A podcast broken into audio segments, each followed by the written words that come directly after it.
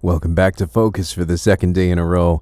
I'm Ron Cisco. I believe this is Christmas, and today I want to talk about that really serious thing that happens year after year when you have that conversation with your family, and um, and whatever it is about you, you feel like you need to leave. I always get started talking about this at the wrong time of year, usually right around um, Halloween. And Halloween is when when all of this reminder of the holidays starts to kick in, and it's way too late to be talking about it because at this point you've already been wrapped into your family's holiday plans, especially Thanksgiving and uh, and Christmas. It's tough because those events are always so populated by people who are willing to run your life but not willing to help you. They're not worried about your mental state, they're worried about whether or not you're going to make a good showing for them. You see, oh, I, I spend a lot of time on TikTok, much to my wife's chagrin. But I, I find it such a valuable resource to see how people are communicating and, and to see what's going on in people's lives. And you see um, a lot of those pop up right around uh, the Thanksgiving area, where uh, especially gay or trans um, uh, people with with their uh, partners, especially if they have partners, will be asked to compromise themselves or their relationships for the appearance of of uh, everything being happy in their family, and and uh, and the to- toxicity that comes with those kinds of things. And on top of that, um, people who have bad relationships with their families, or people who go out of their way to make everything work so that their family member, like their father or their mother, can show up because they've pro- been promising to show up for years and never could, and suddenly they can. And so now let's change everyone's plans and spend all this money, and oh, they still abandoned you at the last second. That kind of toxicity has no place in your life, no matter who you are. I'm, I know that you can choose to deal with it, and that, that that's part of your life, and and I, I've been making the same excuses for myself for years. And I, I'll talk about my experiences myself, and um, and and my hopes and and dreams and fears uh, in just a second. But but just just know that being able to make the good decisions for yourself doesn't mean that you're a bad person. There might be some tension that comes along with that, but uh, but you have to take care of yourself. So I guess just to get into it, uh, my relationship with my parents is definitely fragmented, and it's a constant work in progress for myself. I know that a lot of uh, the onus of communication was put on me, and uh, and one of the things that I grew up with is constant guilt trips, um, and and emotional. I don't want. I, I hesitate to say abuse because I've definitely seen abuse, and I don't want people to think that that's the kind of experience that I have. But it's uh, manipulation, emo- emotional manipulation, uh, especially with regards to uh, compliance and expectations and um, you know the the standard family things. My relationship with my parents has led to a crippling amount of anxiety. It was really interesting how I found that out because it's something that you just live with, right? You you your relationship with your family is what it is and things become more stressful and you just figure well that's that's part of your your life and it is what it is.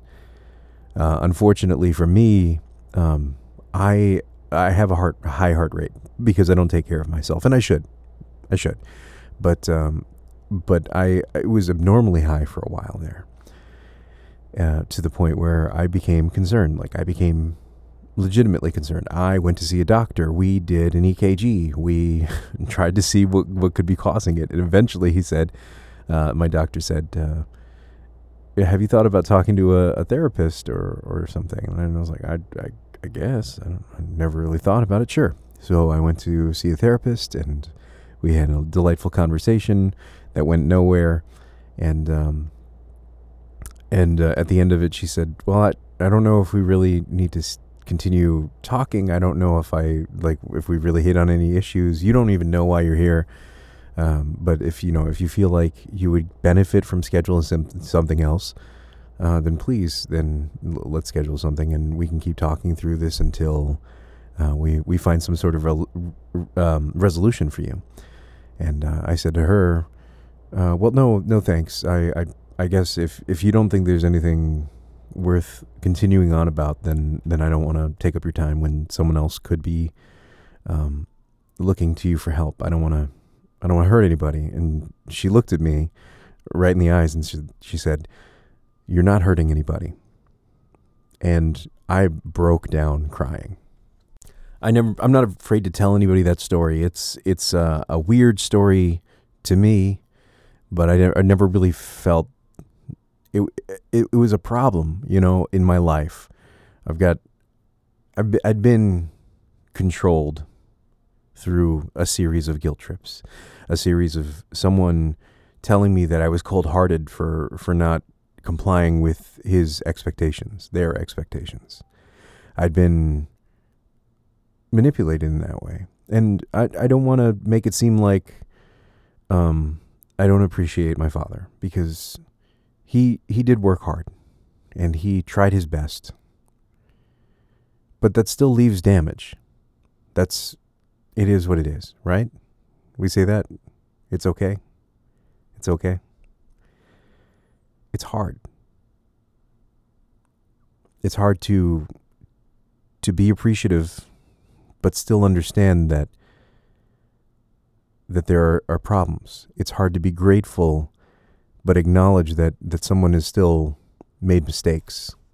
But it's a truth. It's a truth and it's it's it it hit me like a ton of bricks in this session at the at the end of the session at the, at the 5 minutes after the session was over and we were discussing whether or not I should be uh, scheduling a follow-up appointment um, I broke down crying because for the first time in my life someone told me someone said to me you're not hurting anyone.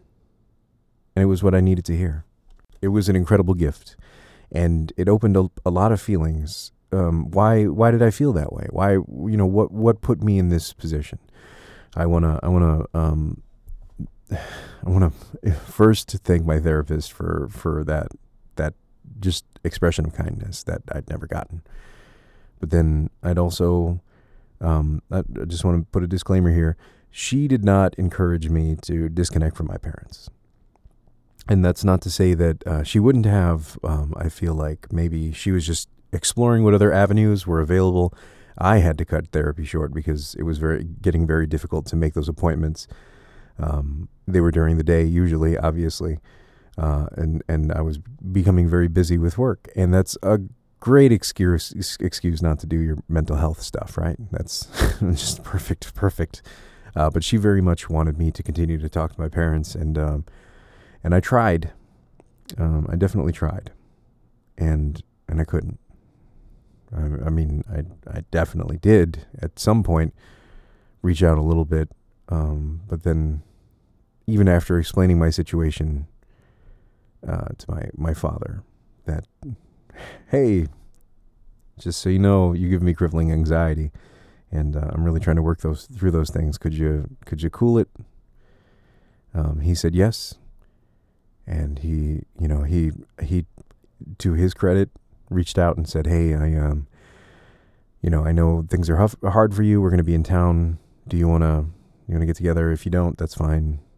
Um, but we'd love to see you, and that was very nice.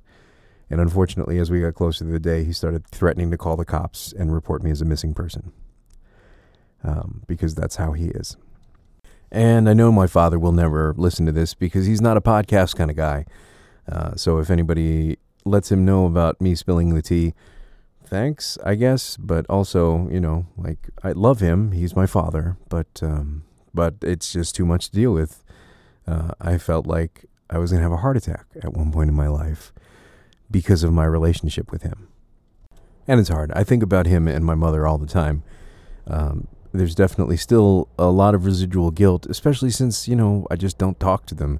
I know my brother does, and I try to, you know, communicate through him in a weird way, like in a, a weird roundabout. Here's how I'm doing. Please don't tell mom and dad, but like tell them, if that makes sense. But, uh, you know, just to remove myself from the situation. There's other stuff involved, but from my perspective, this is a large amount of it. I guess the reason that I'm sharing this with you is because it's it's one of those like talking points for people and it feels so disconnected whenever you see someone's message on Twitter or um, I can't remember the name of that other one uh, the, the, with the with the art people Tumblr Tumblr that's the one um, but with with all of these uh, people, you know, reaffirming with each other, it's okay. You can you can cut toxic people out of your life. You can leave toxic situations. You can go be yourself, and those things are true. But I wanted to to share my story, so it wasn't just this random person giving advice. I wanted to give you a piece of myself so that you knew that it was painful for me. It hurts to have to to, to make that decision for yourself. Um, it hurts to to try to improve yourself. It hurts to look out for yourself, especially when you're constantly told all of your life that you're just being selfish. It it's hard to make a decision for yourself in that atmosphere.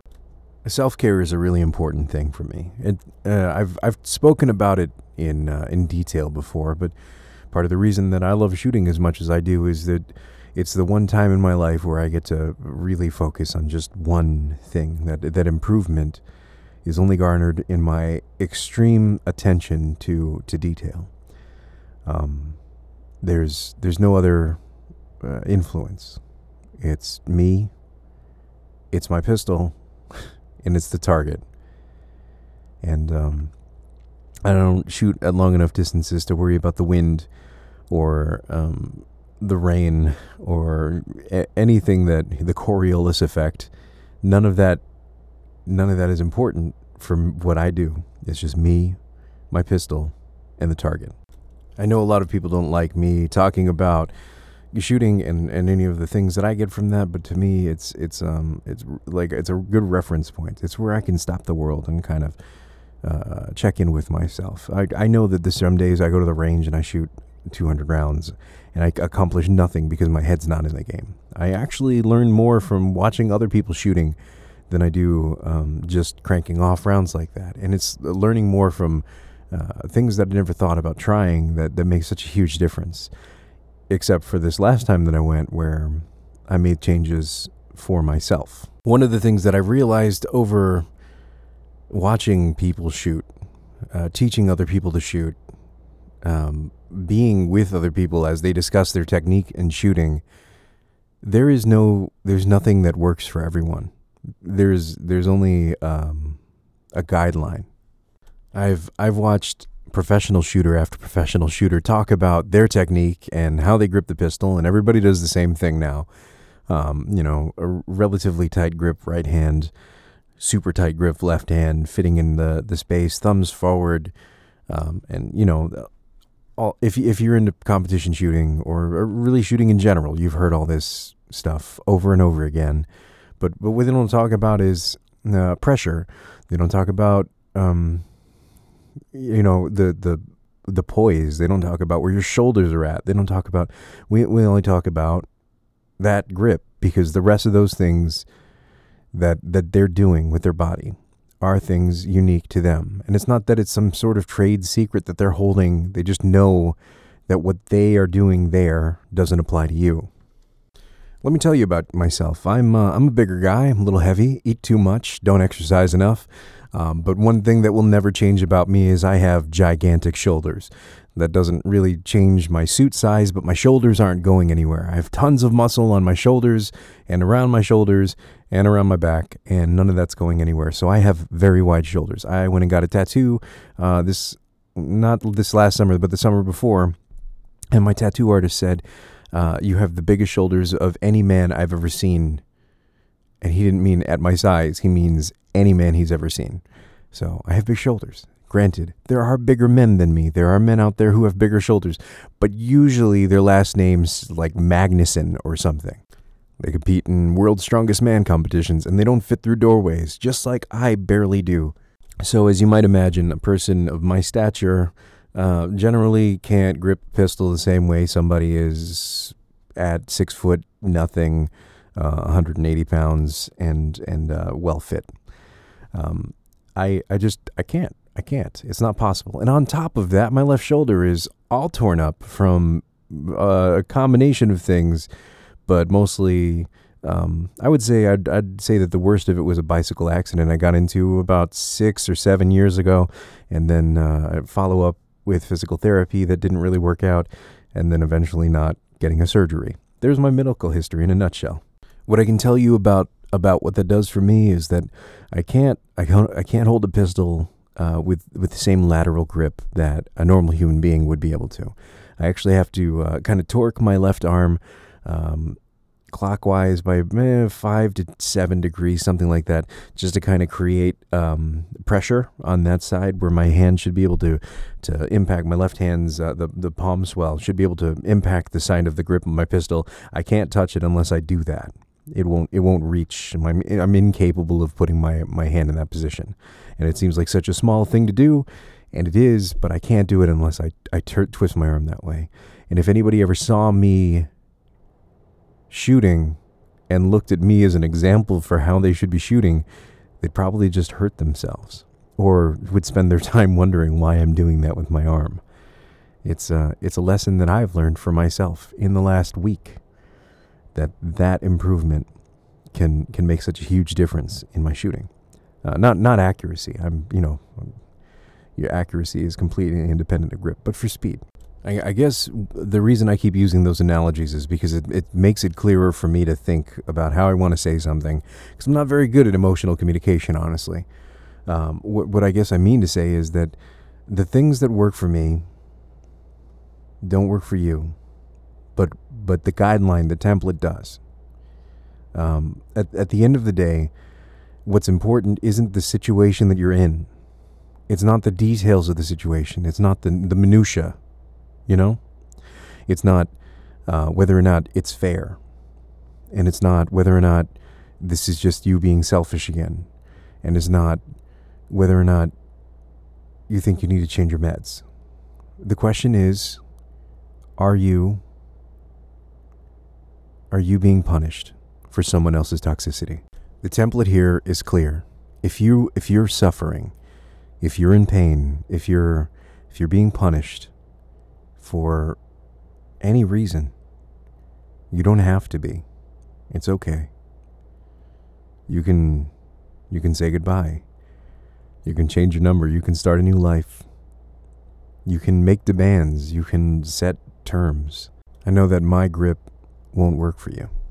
I know that whatever my solution is and whatever works for me isn't tailor made to your situation. I know that that things are different that whatever you have going on is different from from my life and what I've done.